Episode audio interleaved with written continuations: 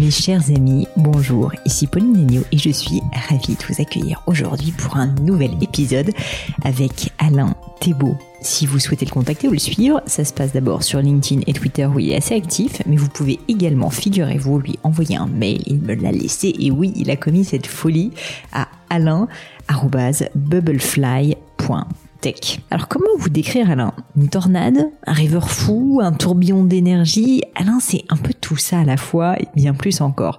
Je pense que le meilleur moyen de vous le décrire c'est sans doute de vous raconter notre rencontre. J'ai donc un rendez-vous avec Alain à Zurich et après plusieurs petits couacs d'agenda on arrive enfin à trouver une date commune qui nous convienne à tous les deux.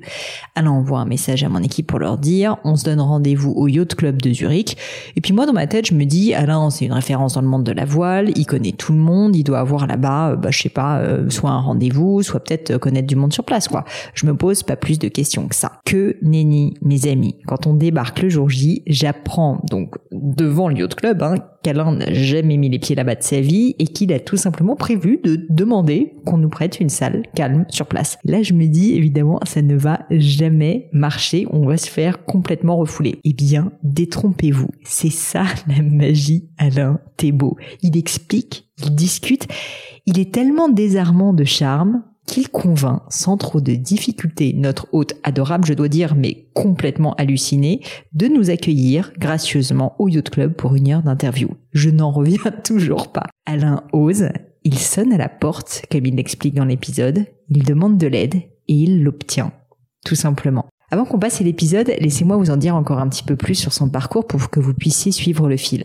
Alain est un passionné de l'air et de l'eau, comme vous l'aurez compris. Il a créé un bateau multicoque, un peu comme un catamaran pour les néophytes, à hydrofoil, concrétisé sous le nom hydroptère. Alors, qu'est-ce qu'un hydrofoil, me direz-vous? Vous savez, ce sont ces ailes qu'on place sous un bateau ou sous un kitesurf, par exemple, pour qu'avec la vitesse, le bateau bah, décolle et semble flotter sur l'eau. Voilà ce qu'invente Alain, mais version Maus Costos, si je puis dire, sur un immense voilier. L'objectif, voler de manière écologique et sans bruit. Il poussera l'aventure jusqu'à obtenir le record du monde de vitesse en voilier grâce à cette invention un peu plus de 56 nœuds si je me trompe pas, soit environ 100 km heure. C'est fou. Alain ne s'arrête pas là bien sûr et crée ensuite Sea Bubble, puis Bubblefly, son aventure actuelle avec toujours le même objectif, inventer les mobilités de demain. Des bateaux pour du transport public qui volent, vraiment qui volent sur l'eau sans aucune émission grâce à la technologie. Alain Thébault, est-ce que ça serait pas notre Elon Musk à nous? Je vous laisserai en décider mais je ne vous en dis pas plus et laisse place à ma conversation avec le génial Alain Thébault. Salut Alain, bienvenue sur le podcast. Oui, bonjour Pauline. Mais en plus dans ce cadre quand même euh, absurde, trop cool, je suis hyper contente. On est, euh, mesdames et messieurs, au Yacht Club de Zurich, donc quand même c'est la grande classe. Alain, je te remercie d'avoir accepté l'invitation et je voulais commencer assez simplement pour les personnes qui te connaissent pas par en fait le début et que tu me racontes d'où tu viens, où est-ce que tu es né, c'était comment ta famille, t'étais comment petit, qu'est-ce que tu voulais faire plus tard. Bref, parle-nous du petit Alain Thébault quand il est né. Merci Pauline, mais je le connais assez peu en fait. J'étais euh, dans un pensionnat en face de la, maison de ma mère. C'est une période un peu compliquée, j'en ai pas beaucoup de souvenirs. C'est une partie de ma vie en noir et blanc et je préfère la couleur. Donc c'est vrai que les quelques souvenirs, donc j'ai vu ma mère trois fois, donc je l'ai vue elle m'a une fois serrée dans les bras. Euh, ensuite je l'ai vue euh, une fois à Paris euh, avec mes filles, et puis je l'ai vu dans son cercueil, donc c'était un peu compliqué. Après, donc, j'étais plutôt euh, doué à l'école, mais j'avais des chaussures trouées, des cheveux longs, hirsutes, Stinston Beach. Voilà, donc euh, j'avais une adolescence ensuite dans différents pensionnats. Puis en fait, je rêvais de voler. Je me suis dit, un jour, je, je volerai. Donc, j'avais cette passion pour les, les oiseaux. Donc, sur, le, sur la chambre de mon pensionnat, j'avais des oiseaux. Sur la gouttière, je me disais, c'est que c'est quand même cool d'être un oiseau.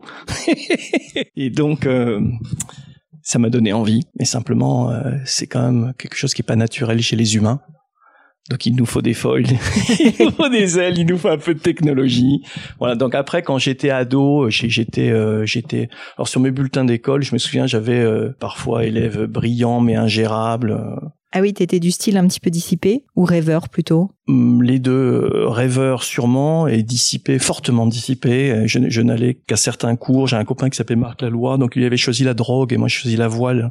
Donc il est, rapidement mort en fait, Marco de la, la drogue. On avait 16 ans, moi j'ai j'ai choisi un peu la voile. Donc j'allais sur un, sur une petite rivière et sur un petit lac où il y avait des rats. Et en fait, quand il y a des rats sur l'eau avec des détritus, ça donne envie de pas tomber. Donc Ouais. le- la courbe de progression est très très forte.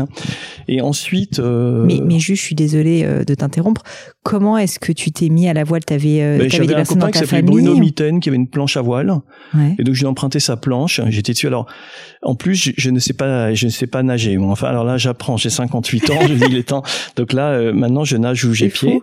Euh, donc euh, je, je suis très fier. Alors je mets pas encore la tête sous l'eau ou vraiment euh, quand c'est nécessaire.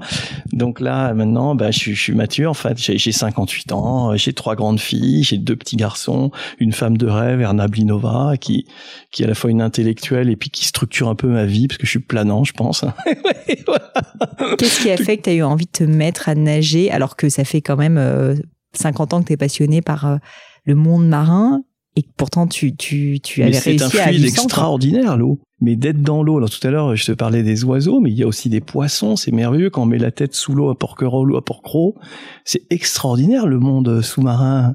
Donc, euh, j'ai, j'ai, j'ai- avec un masque, je, je regarde, hein, enfin, assis dans l'eau, hein, et c'est vrai, ou sur les rochers, et c'est extraordinaire, ce monde. Et le prince Albert a raison, avec sa fondation Prince Albert II, de, de protéger tout ça.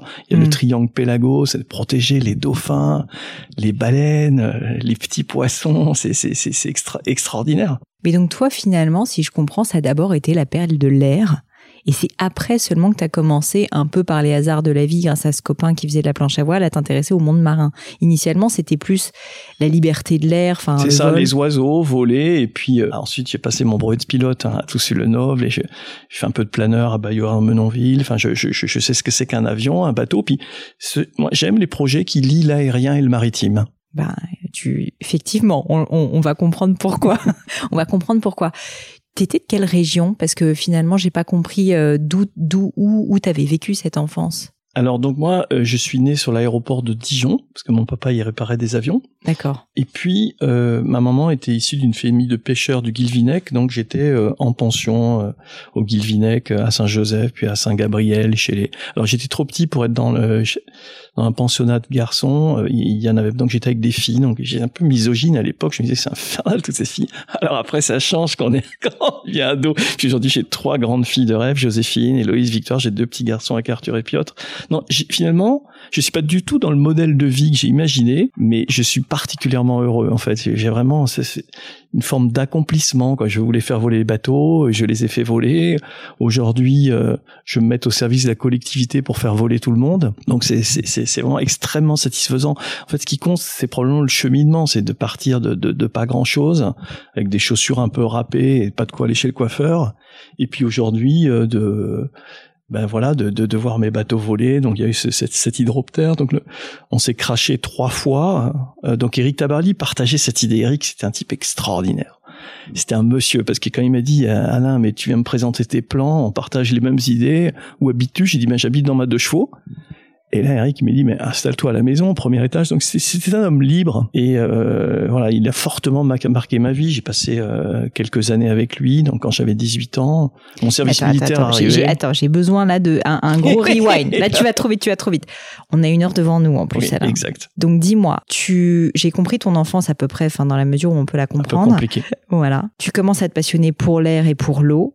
Et à 18 ans, tu me dis, tu rencontres Eric Tabarly et tu viens toi avec un projet? C'est-à-dire que c'est toi qui vas le chercher? Co- comment se Oui. passe cette rencontre? Non, mais avant la rencontre, il y a le projet. Donc, je prends toujours un papier, Ouais, un crayon, ouais.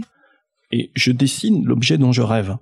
Toi, tu as une idée comme ça qui te vient. Moi, généralement, toujours, moi, je me lève entre 3 et 5 heures du matin. Donc, j'essaie de classer mes idées. J'ai un peu le bras, j'ai la tête qui fait des bulles. donc, je classe mes idées et je me dis, OK, ça, je veux le faire. Donc, je le dessine.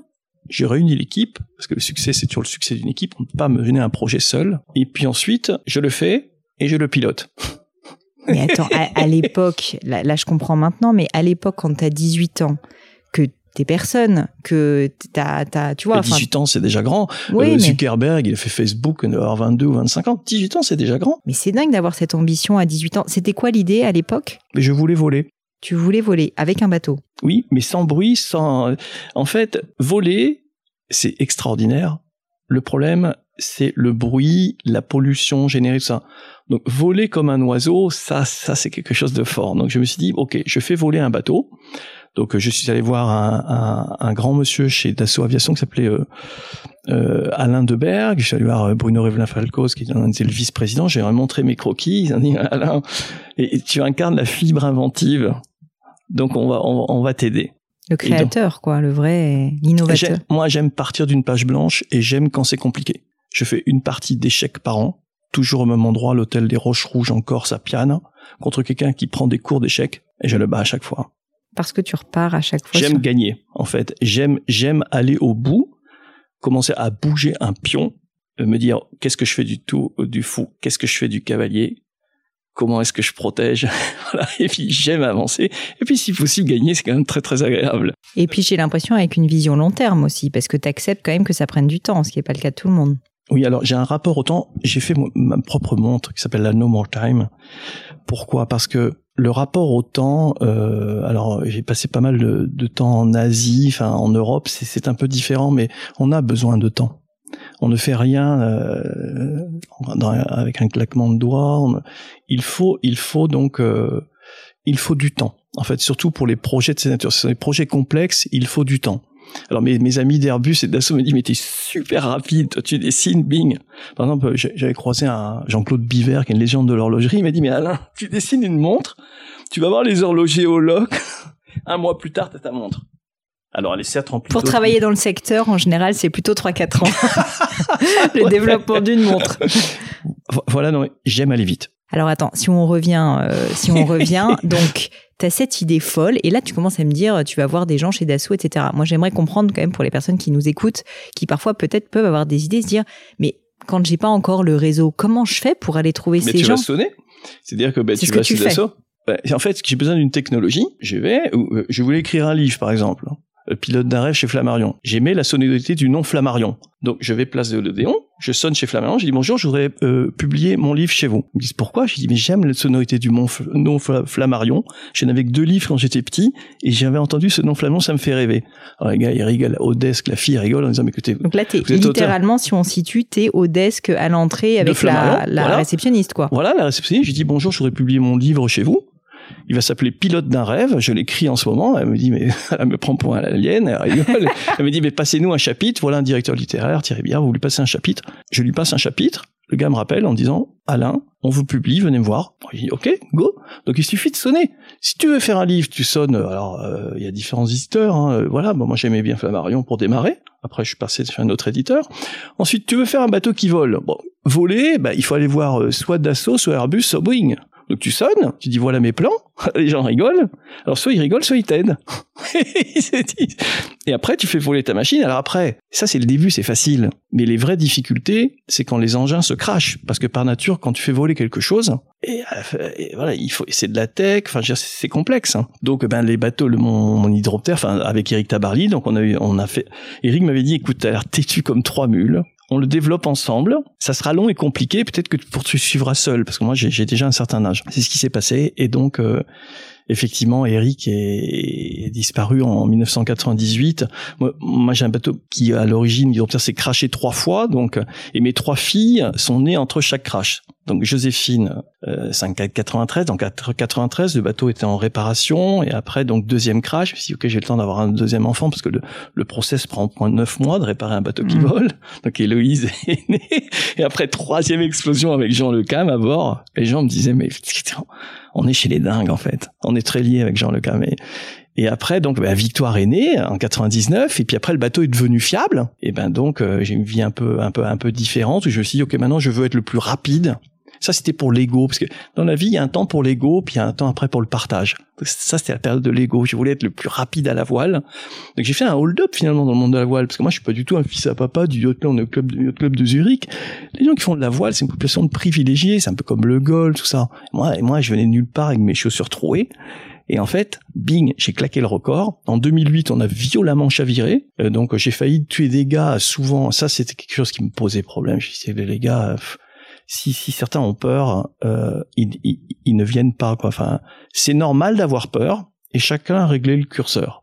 Donc à chaque crash, bah, les gens démissionnaient ou partaient. Et en 2008, on a fait une pointe à plus de 100 à l'heure, et puis on a chaviré très violemment en Méditerranée. Bon, c'est vrai qu'il y avait 45 nœuds de Mistral, 45 nœuds euh, établis, hein, enfin Rafale à 50. C'est on avait un risque, euh, c'est, ça fait, ça, oui, c'est, en fait, ben, il y, a, de l'écume qui vole sur la mer. y a, y a, la, mer est hyper et agitée. Jaco, mon co-skipper, me disait Alain, là, c'est, là, c'est, c'est quand même costaud. Je dis, bah, Mais surtout aussi peut-être pour les personnes euh, qui nous écoutent, qui connaissent pas bien le milieu de la voile, un bateau normal à voile, ça va quoi à 6 nœuds Ouais, 6 7 nœuds. 6 7 nœuds, c'est-à-dire c'est-à-dire quoi 10 12 km heure C'est ça. À peu près un bateau, les beaux bateaux euh, à voile qui vont vite, ceux tu sais euh, fil 10 12 nœuds. Ceux qui font euh, la Coupe de l'Amérique, tous ces trucs-là, ils vont à combien Alors maintenant, euh, si je leur ai donné le virus à San Francisco. Oui, mais à l'époque, à l'époque, bah, ils allaient à 20 nœuds. À, non, à 15 nœuds. 15 bah, tu vois. Et vous, bah, vous visez combien comme comme vitesse 50 nœuds. 50 nœuds. Donc en fait, on n'est même pas du simple au double, quoi. C'est genre, euh, tu, tu, tu changes de paradigme totalement. Mais c'est le cas quand il y a une rupture technologique, tu changes de paradigme. Quand on est passé du Nokia à l'iPhone, parce que l'un de mes actionnaires au départ après m'a dit mais Alain, ce que tu fais, c'est l'iPhone à l'époque Nokia. J'aime bien faire ça en fait. Mm. J'aime bien les ruptures. Euh, j'étais ambassadeur. les choses complètement voilà, bah, J'étais ambassadeur d'une marque de voiture euh, suédoise haut de gamme et je les ai rendus toutes les deux. J'ai dit écoutez, finalement c'est le meilleur du vieux monde, mais mais j'ai là j'ai j'avais c'est pas réellement nouveau. Voilà, j'avais vu Tesla à San Francisco, j'avais visité l'usine.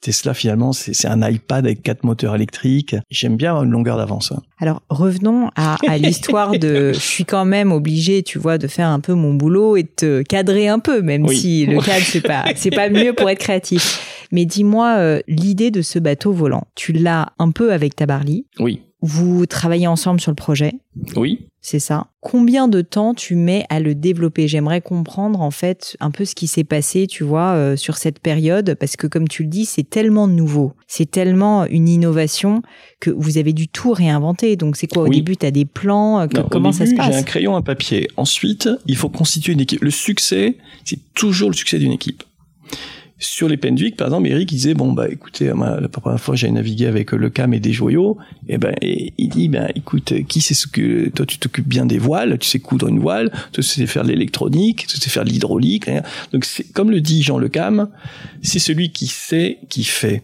Et donc quand on fait un projet complexe, il faut trouver là en ce moment, je, je veux faire voler des bateaux à hydrogène à 70 km heure euh, en rejetant uniquement la vapeur d'eau, c'est un projet complexe complexe. Donc bah là, j'ai trouvé euh, un polytechnicien, un X qui va être CTO, un PhD hydrogène de l'EPFL.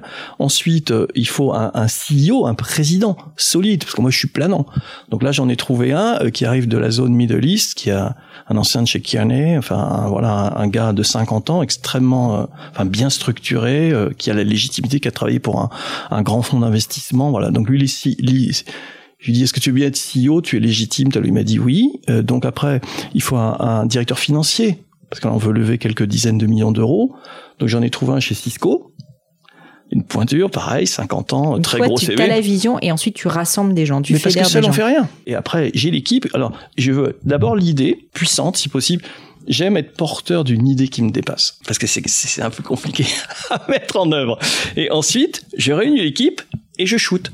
Voilà, donc c'est assez élémentaire. Alors, élémentaire, euh, oui. Euh, je pense qu'on aimerait bien réussir à faire tout ce que tu fais, mais une question très pratico-pratique, tout ça, ça coûte une fortune. À quel moment est-ce que tu le finances? C'est-à-dire que c'est avant de constituer l'équipe et tu leur dis on va financer ensemble, c'est après que, comment ça se passe? Parce que c'est quand même une partie hyper importante du succès du projet aussi. Il y a euh, un banquier genevois m'avait dit il y a beaucoup plus d'argent que de bons projets. Et toi, clairement, tu as souvent des bons projets. Donc après, on trouve l'argent. Bon, ben là, euh, les deux premiers jets à hydrogène de, Bubblefly coûtent environ 5 millions, 2, 2 millions par bateau, 600 cas euh, d'outillage, 400 cas d'études. Donc il faut 5 millions pour démarrer. Et ensuite, en fonction du ramp-up de production, il faut jusqu'à 30, 40 millions pour accélérer le premier. Donc ben là, j'ai réuni donc avec quelques financiers à Genève et à Monaco qui m'aident, et déjeuner avec quelques banquiers privés à Genève, quelques financiers à Monaco. Mais on trouve toujours, aujourd'hui, la planète brûle. Quand on a des projets qui sont utiles pour la collectivité, pour le plus grand nombre, on trouve les moyens. Donc je, je ne doute pas une minute qu'on trouve les moyens, mais avant de trouver les moyens, il faut déjà euh, mettre tout ça euh, d'équerre sur papier, trouver l'équipe, et puis après, euh, donc là, on a une, investment brief de, de, 50 pages, ultra carré. voilà, donc en fait, d'abord c'est les outils, et après je fabrique. Là, je comprends, tu vois, avec avec C-Bubble et avec ce, ce, ce... Alors C-Bubble, c'était un proof of concept, c'était un brouillon. Hein. C'est un peu plus. C'est Bubblefly maintenant? Ouais. Alors en fait, donc il y a eu l'hydroptère, on en a parlé, donc le bateau qui crash, vole. Ouais, le bateau qui vole, enfin une légende que j'ai. Bah, D'ailleurs, j'ai dû abandonner ce bateau à Hawaï, ça me fendait un peu le cœur, mais je suis pas matérialiste, donc je l'ai abandonné. Je savais que c'était un one way ticket quand, on traversait entre après le record mondial de vitesse à la voile. Je voulais traverser un océan parce que je sais que c'est compliqué sur un bateau qui vole, ça marche pas du tout. Je me suis dit ok, ça je vais le faire. Donc je vais passer un an à San Francisco. Et t'as traversé quel océan? Euh, Pacifique entre San Francisco et Hawaï. Enfin, ah c'est pas tout le Pacifique, hein, c'est jusqu'au Japon. Ouais, donc, je dit, alors donc j'ai vendu ma maison, j'ai dit à mes filles, ok les filles, je veux pas, il y a un, un, grand groupe pétrolier qui voulait me financer, euh, je ne voulais pas de ma maman enterrée au Guilvinec euh, et la côte bretonne était arrosée de fioul, je, je voulais pas d'un grand pétrolier dans ma voile. Je préférais rester libre parce que les deux mots importants pour moi c'est le mot liberté et c'est le mot légitimité. Donc liberté c'est ce qui me guide. Donc voilà j'ai vendu mon appartement parisien rue Soufflot avec l'accord de mes filles. Alors maintenant je me retrouve à la rue. Hein. Je suis dans une cabane mais c'est pas grave. Et par contre j'étais libre. Donc San Francisco, Hawaï, à la rencontre de mon camarade Bertrand Picard. Et le prince Albert avait dit mais j'aime cette aventure. La fondation va vous aider tous les deux. L'un est porté par par le soleil, Bertrand et ben, André Borchberg et puis moi j'étais porté par le vent et on s'est rencontrés à Hawaï. Et là sur le ponton, alors j'ai trois filles et Bertrand. Je savais que c'était un one-way ticket Bertrand, je savais qu'il poursuivrait parce qu'il y avait des moyens plus importants et il est hyper structuré, il y avait une centaine de personnes.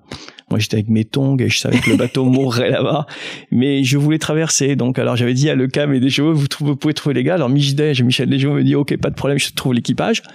Et après, on était que deux avec Jaco, mon co-skipper, Jacques Vincent, comme huit tours du monde, et on trouvait pas de gars. Donc on s'est dit, on va prendre quatre Américains qui ont jamais navigué sur un, jamais traversé le Pacifique. Donc on trouve les gars qui, qui s'occupaient des yachts de Larry Page et de, et de Sergey Brin chez Google, qui était venu naviguer sur l'Hydroptère d'ailleurs, à bord, avec Larry ah ouais. et sa femme Lucie, à San Francisco. Et, et, donc là, on trouve les gars, quatre Américains, et à la sortie de la baie de Los Angeles, là, il y avait trois mètres de houle, et les gars, ils disaient, on veut rentrer. Et on a dit, ben, no way back, les gars on a dit qu'on partait à Hawaï, donc on y part. on était six comme des animaux sur un bateau qui vole dans la houle, ça vole absolument pas. On plantait le, bah ouais, les traves jusqu'au que, Ça doit tomber dans le. Bah, ça tombait violemment. À chaque fois, les gars disaient on va casser. En plus, c'est plein de détritus le Pacifique. Et toi, en plus, pendant ce temps-là, tu ne sais pas nager. Enfin, on, on rappelle quand mais même ce petit détail. Savoir, mais ça sert à rien de savoir nager. Enfin, là, en ce moment, j'apprends. Donc, je suis très fier. J'ai nagé à, à Pamplonne l'autre jour. J'avais de l'eau. J'avais pied, mais j'avais de l'eau quand même jusqu'au pectoraux. Donc, j'étais fier. Enfin, je vais pas plus loin pour l'instant, mais là j'ai 58 ans, je, je me dis que c'est le moment d'apprendre à nager, mettre un peu la tête sous l'eau, et euh, je, je serais fier. Alors mes enfants rigolent, hein, et mais euh, je, je, je, vais savoir nager, je pense bientôt. Hein. Puis euh, voilà, non mais les marins ça sert à rien parce que ce que tu me disais, c'est que si tu tombes à cette vitesse. euh, Ah mais si tu tombes à 100 l'heure, t'es mort, donc euh, sachant nager ou pas, ça sert à rien du tout.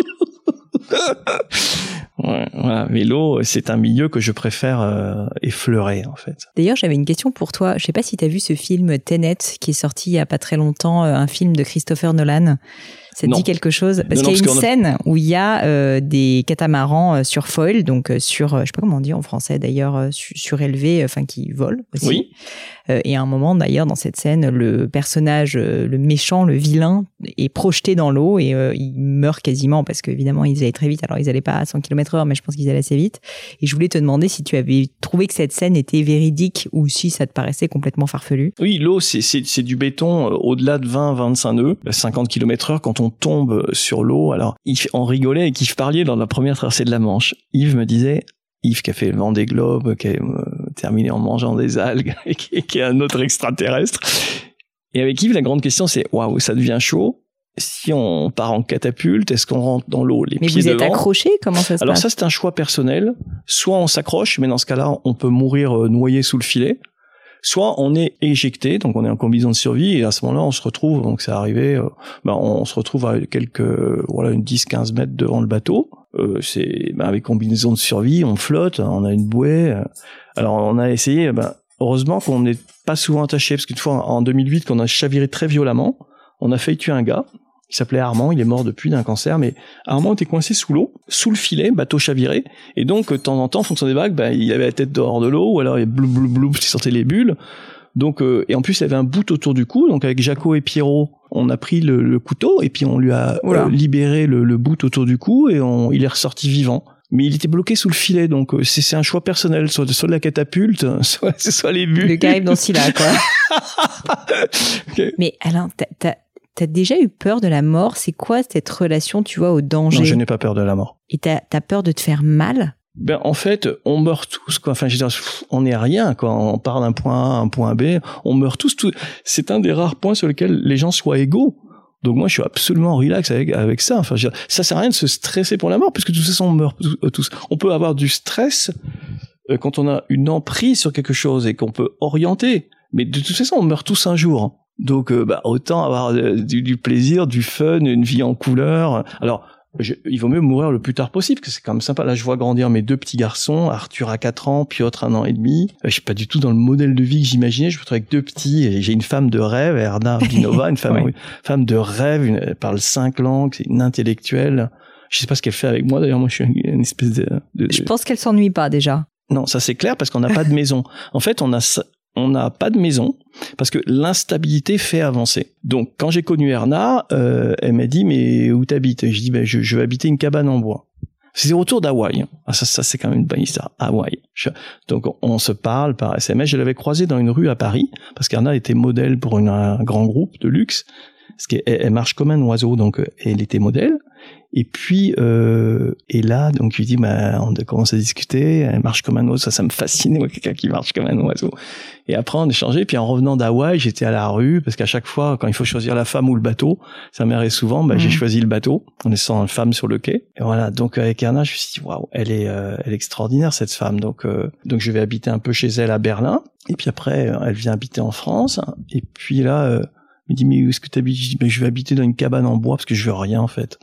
J'ai horreur des logiques d'enrichissement personnel, des maisons, de l'accumulation des biens, des richesses. Tout ça, c'est stupide. Ce qui compte, c'est de partager. Et en fait, comme on fait, on ne fait que passer. C'est une cabane en bois. Bah, c'est un matériau éphémère, c'est éphémère. Une cabane en bois, ça ça dure pas des milliers d'années. Et puis, euh, voilà, c'est comme un sillage éphémère qui, au final, on ne laisse pas de traces. J'aime cette idée de ne pas laisser de traces, de laisser quelque chose que les générations suivantes puissent partager. Voilà, mais j'ai l'idée de vivre léger. Donc, on n'a pas de maison.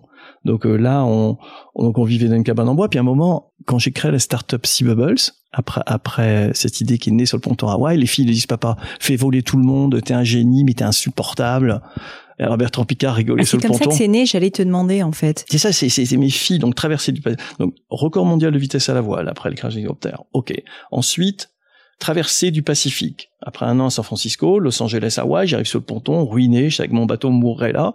Mes filles me disent papa, ce que tu fais dans la vie, ça sert à rien. Dur. Non, non, non, c'est non, c'est jamais dur quand c'est vrai. Tu l'as pas mal pris. Ben non, mais c'est la vérité. Si, Ouais, si- enfin, quand t'as bossé pendant 15 ans sur un truc, euh, ça fait un peu mal quand même. Non, mais je savais que c'était un plaisir. Je voulais voler. C'était un, un fantasme assez personnel. Alors qui aujourd'hui débouche sur un projet industriel que j'avais pas imaginé. Mes filles me disent, papa, fais voler tout le monde. Ok. Je prends mon papier, mon crayon. Je dessine.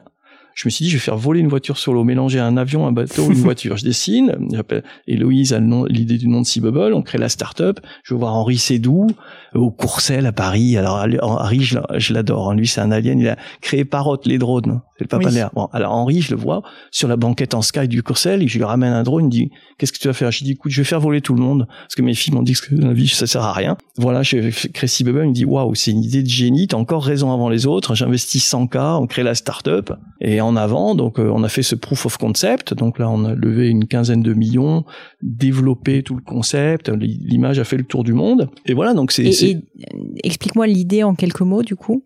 Bah, c'est de faire voler tout pas. le monde, c'est-à-dire c'est dans la mobilité. Là, nous sommes au Yacht Club de Zurich, donc tous les bateaux qui sont ici au mouillage, ils sont euh, là pour le plaisir personnel, quelques journées par an pour un certain nombre de, un certain nombre de- de privilégiés. Mais on n'est pas et aujourd'hui on a besoin de mobilité verte. De l'autre côté, il y a les voitures dans les bouchons, comme dans toutes les villes du monde. On est à Zurich. C'est vrai à Paris, c'est vrai à Londres, c'est c'est vrai à, Bangkok, c'est vrai à Tokyo, c'est vrai à Hong Kong, c'est vrai à San Francisco, à Houston. Partout, les gens sont immobilisés et on a oublié d'utiliser les plans d'eau sauf, en Asie. Mais je dirais qu'en Europe, aux États-Unis, on n'utilise absolument pas l'eau. Or, c'est, ce sont des infrastructures naturelles, et si on les effleure en rejetant de la vapeur d'eau, on ne dérange pas les oiseaux, on, ne dérange pas, enfin, on n'abîme rien, et on peut transporter les humains. Donc c'est de la mobilité sur l'eau euh, écologique. Absolument, absolument.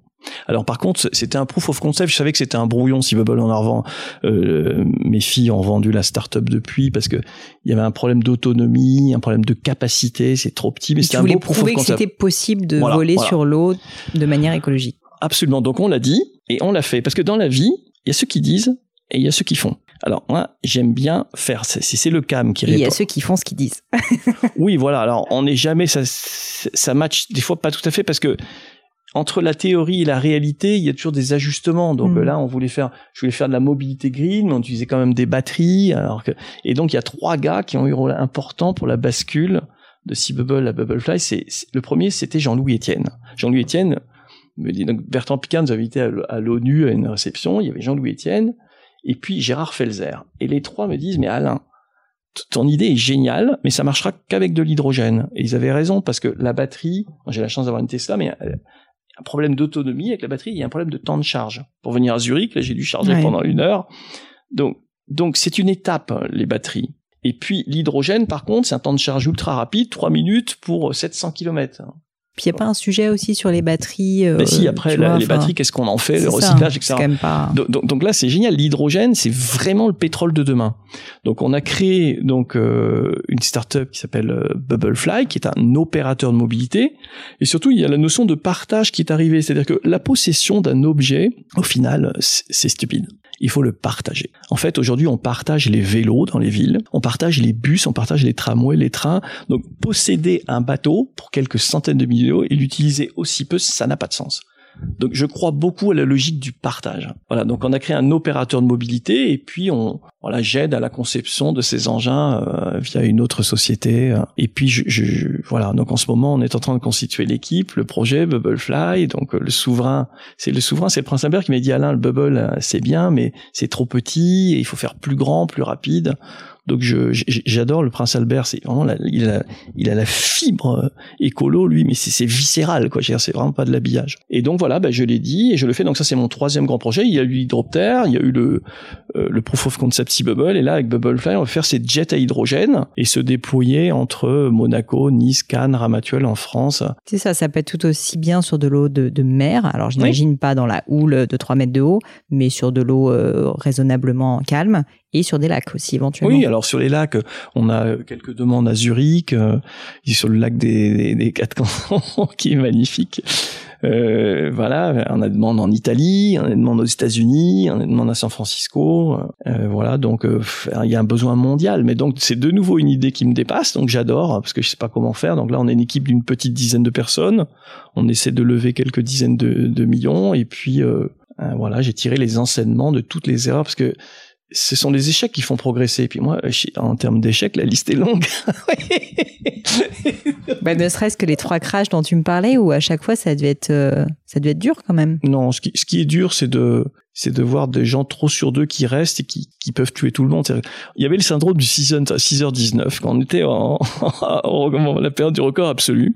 Il y avait un train qui partait de Marseille à 6h19 pour le retour en Bretagne. Et après chaque navigation, quand c'était un peu chaud, on disait, OK, il y en a, est-ce qu'il y a des postulants pour le 6h19? Donc je me souviens, ben, il y avait le départ, enfin je tairais les noms, et puis il y avait pas honte à partir. Quoi. C'est ceux qui ne croyaient plus au projet, quoi, qui avaient plus envie. Ben, soit euh, qu'ils ne croyaient plus au projet, donc ça arrive, il y en a eu plein, enfin des sceptiques, il y en a toujours eu plein, moi ça me gêne pas une minute.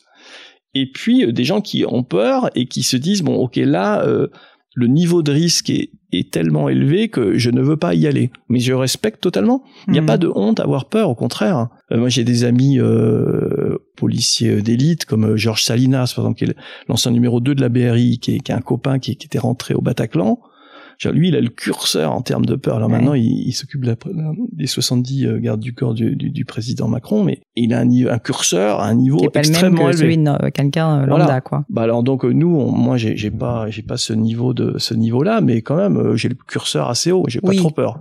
Et puis les voilà, et puis et puis voilà.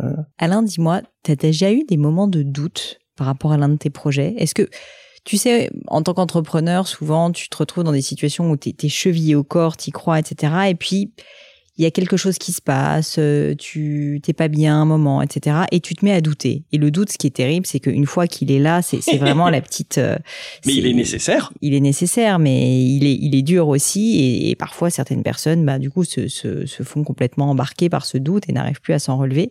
Et je voulais te demander, toi, qui a l'air d'être la personne, mais mais mais alors la plus allumée, mais je dis ça avec toute la bienveillance du monde, mais mais mais t'es es chevillé corps et âme à tes projets pendant des années en plus. Donc c'est pas comme si ça durait un an, quoi. C'est 15 ans à chaque fois. Est-ce que tu as quand même vécu des moments de doute ou jamais? Si, mais quelques-uns. Alors, ils sont assez peu fréquents. Mais, mais c'est vrai qu'ils sont utiles parce que le doute est nécessaire. Je pense sinon, euh, si, tu, ne doutes pas, euh, ça va pas. Je, pense qu'il faut douter. Les humains doivent douter. Ils se disent, ok, est-ce que j'ai fait une bêtise? Non. Est-ce que je peux faire mieux? Est-ce que c'est le bon design? Est-ce que c'est la bonne structure? Est-ce que c'est la bonne équipe? Mais alors, je pense que j'ai pas assez de doutes parce que notamment humainement sur les équipes, je me suis souvent fait flouer. C'est vrai que j'avais un associé euh, qui à un moment s'est dit, ben je vais verser 25 000 francs à une, à une femme qui servait à rien par mois avec l'argent de la société. Et là, je m'étais dit, putain, mais le gars, il, il, il est pas net, quoi. Il, fait des bêtises. Donc, j'ai pas assez de doutes sur les humains. Enfin, je... Trop de confiance, quoi. Trop de confiance, oui. Mais bon, euh, c'est, c'est aussi agréable de donner sa confiance à un jeune. Moi, quand je reçois le CV, je donne toujours une chance à un jeune. Un jeune qui reçoit un CV, si on peut l'embarquer, lui mettre le pied à l'étrier, parce que les projets qui fonctionnent lient trois générations on écarte trop les anciens dans la société actuelle, parce que quand vous avez un retraité chez d'association qui a 85 ans, bah alors lui, il est vraiment précieux, mm. parce que il, a de la bouteille. Vous avez un gars de chez Airbus qui avant était sur Concorde, comme Boris Fratt, un, des gars qui m'aide. Bah, Boris, il était stagiaire sur Concorde, alors lui, euh, il en a vu. Il en a vu, ouais. Euh, un autre, un retraité de Dassault qui s'appelle Jean Abriba, qui était ingénieur d'essai du Mirage F1, Jeannot, euh, il allait ramasser la petite cuillère les premiers quand il y a eu un souci sur le Mirage F1 ramasser la petite cuillère dans un champ, euh, l'avion et le gars. Et, et donc euh, ça c'est c'est des légendes. Alors il faut des, des gars de 80 85, ils sont topissimes. il faut aussi des, des jeunes ingénieurs. Alors en France le problème c'est que si c'est des, des ingénieurs surdiplômés, des comme on appelle les bacs plus 18, ils sont souvent un peu arrogants et trop sûrs d'eux. Donc ils n'ont pas fait assez de bêtises pour pour mmh. avoir l'humilité et la bouteille. Mais il faut mélanger les trois générations. Quadra et Quinca au, au centre pour le pilotage, expérience des anciens et la fougue des jeunes. Ça ça marche bien. Quand tu as eu euh, l'un de ces crashs, enfin, je sais pas s'il y en a un qui était particulièrement dur pour toi, est-ce que tu pourrais me décrire à l'époque tes émotions, qu'est-ce que parce que tu t'y attends pas évidemment quand ça arrive. Enfin, t'espères que ça va marcher. Et là, bam, tout d'un coup, tu te prends un, petit mur et il faut rempiler. Alors qu'en plus, c'est un peu public quand même parce que tu étais en train de d'essayer de, de break the record, quoi. Oui, mais en fait, euh, non, mais je dirais que la fraction de stress, c'est le moment où tu comptes les gars pour voir si t'en as pas perdu un. Donc là, tu te dis, ok, et après, bah, t'es relax. Bon, la machine. C'est sûr que ça met les choses en perspective, quoi. Mais si tu as, si tu n'as tué personne, bah la vie est belle. tu regardes, tu vois tout le monde qui flotte à peu près. Bon, les gens à moitié à moche, bon les côtes cassées, la petite mécanique, hein, les genoux fracassés, les côtes, tout ça. Bah, si les gars flottent encore et sont vivants, la vie est belle. bah écoute, c'est marrant que tu dis ça parce que je me dis du coup, les fois, tu sais où je suis pas contente parce que j'ai foiré quelque chose, je me dirais au final, personne n'est mort. C'est ça. c'est le principal. Mais c'est ça. En fait, là, on est sur les fondamentaux, c'est-à-dire qu'on défriche, on est d'un esprit pionnier qui est extraordinaire, parce que se dire, ok, j'ai une page blanche, je vais faire voler des, engins à hydrogène et en transporter des humains, faut pas qu'il y ait d'accidents, etc. Ça, c'est génial, mais effectivement, la vie est belle. Tant que t'as pas un, cancer du poumon en phase terminale, t'es relax. Enfin, je pense qu'il faut relativiser. On a les deux tiers de la planète. Parce qu'à un moment, en venant de voir, je me suis dit, mais attends, s'il me pose la question du luxe, quel est le vrai luxe? Ben, Le vrai luxe, c'est d'avoir de l'eau, d'ouvrir son robinet, d'avoir de l'eau potable. C'est ça le vrai luxe. C'est d'avoir un air respirable. Les deux tiers de la planète, quand tu vois les scènes en Afghanistan, tous ces enfants, toutes ces familles, c'est d'une tristesse absolue. Donc nous, on est des, des privilégiés.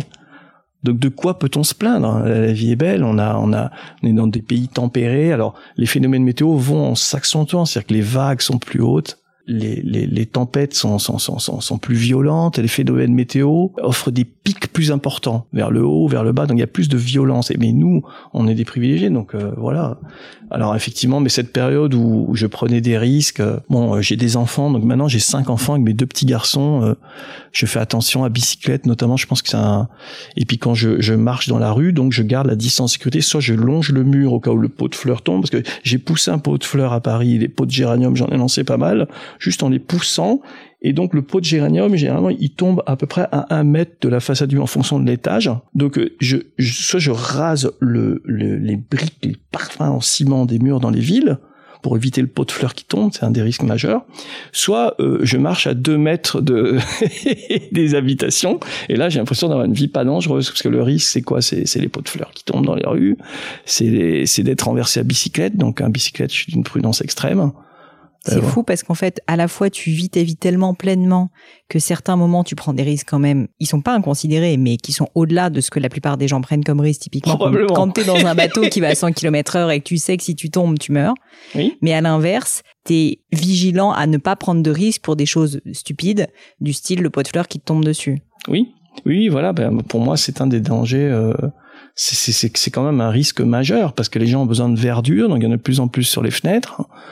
Et donc, euh, ouais, là. je crois qu'il y a des stats, effectivement, qui montrent que c'est euh, extrêmement fréquent qu'il y ait des. des... Ben voilà, et donc, euh, fait, se faire écraser par un pot de fleurs qui est en C'est un peu trop bête, quoi. Quand on a battu bah. le record du monde de voie de, de vitesse, c'est une mort un peu, un peu triste. Donc, j'essaie d'éviter les pots de fleurs qui volent.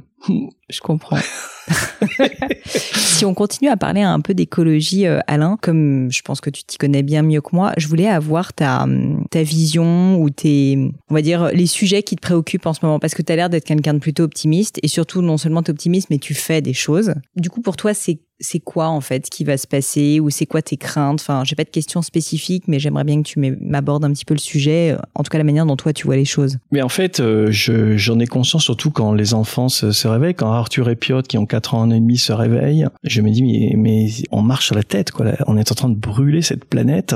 Euh, donc euh, ça c'est quelque chose qui me pose problème. Je, je, je trouve que les humains et ils disjonctent quand on lit ce rapport du GIEC là. Aujourd'hui la, la, prise de conscience elle, elle est quand même relativement limité, les gens ne changent pas.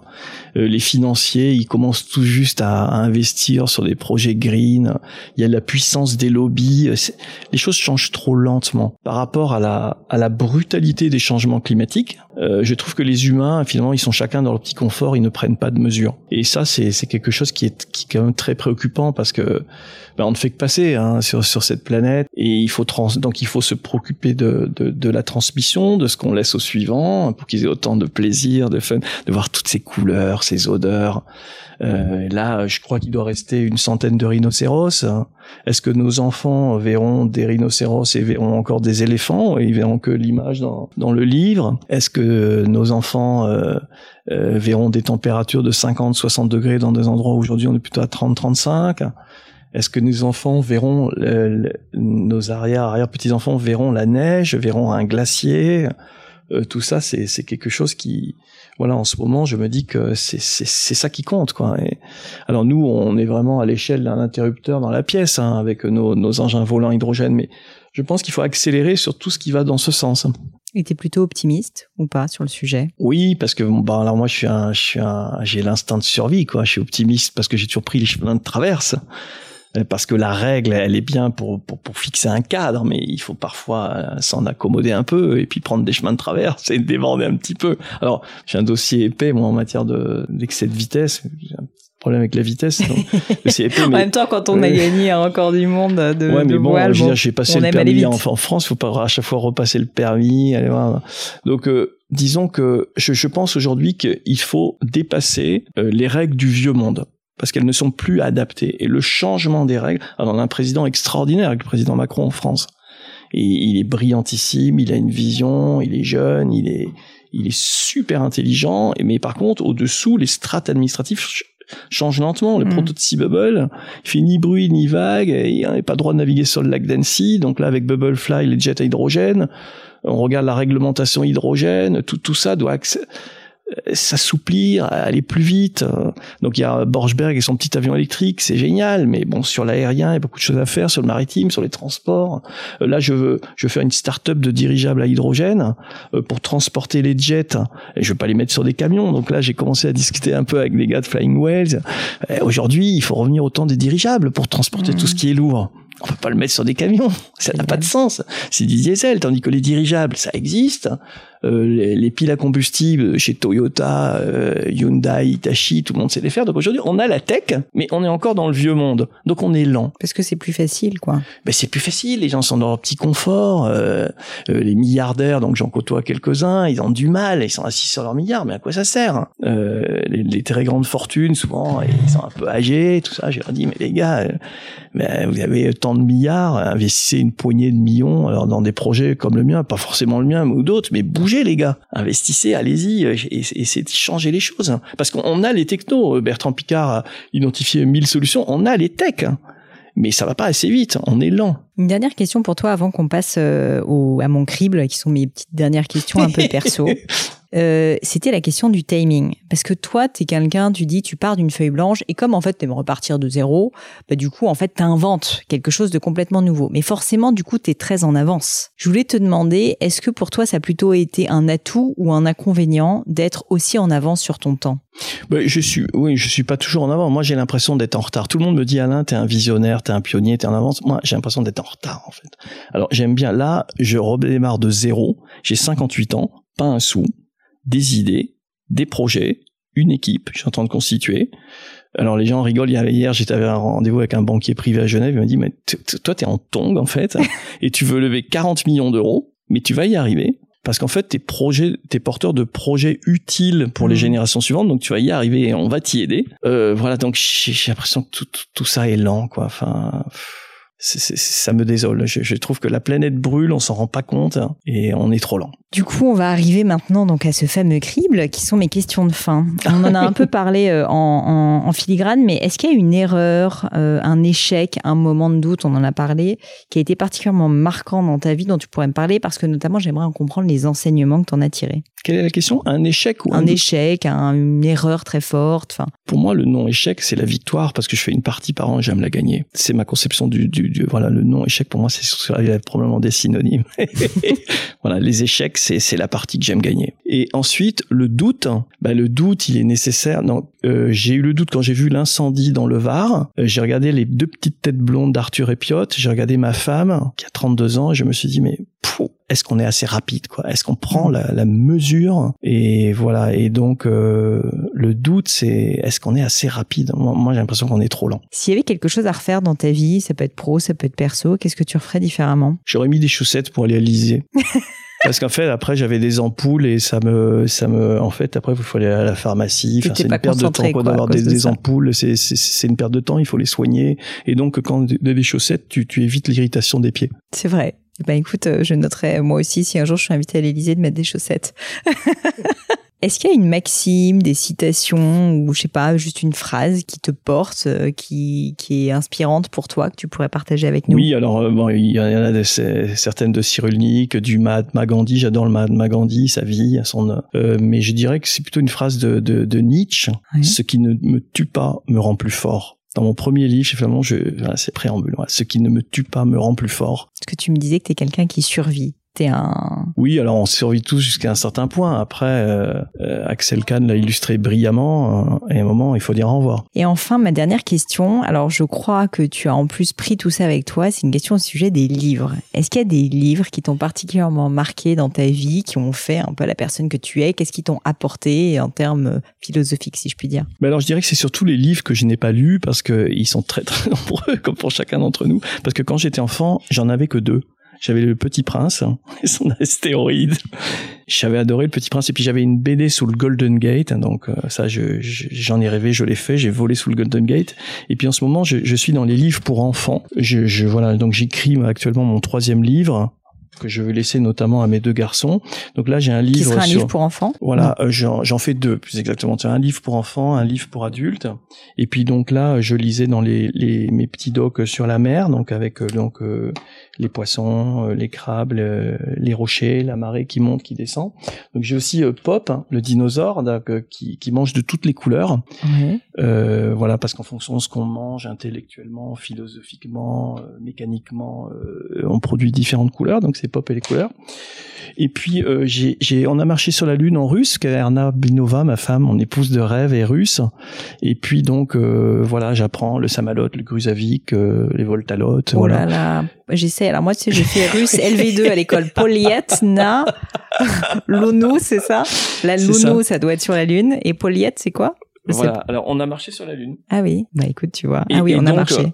Voilà. Et puis donc nous, si on veut continuer de pouvoir marcher sur la lune et, et surfer sur nos rêves, ben je crois qu'il faut une vraie prise de conscience. Et donc toi, tu ne fais pas seulement des bijoux, mais tu fais aussi euh, des podcasts. Et, et merci de, de, de, de m'avoir invité. Merci de me faire partager tout ça.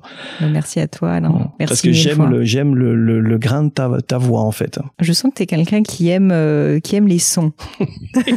les sons, les couleurs, les odeurs. Ouais. Très kinesthésique. La vie.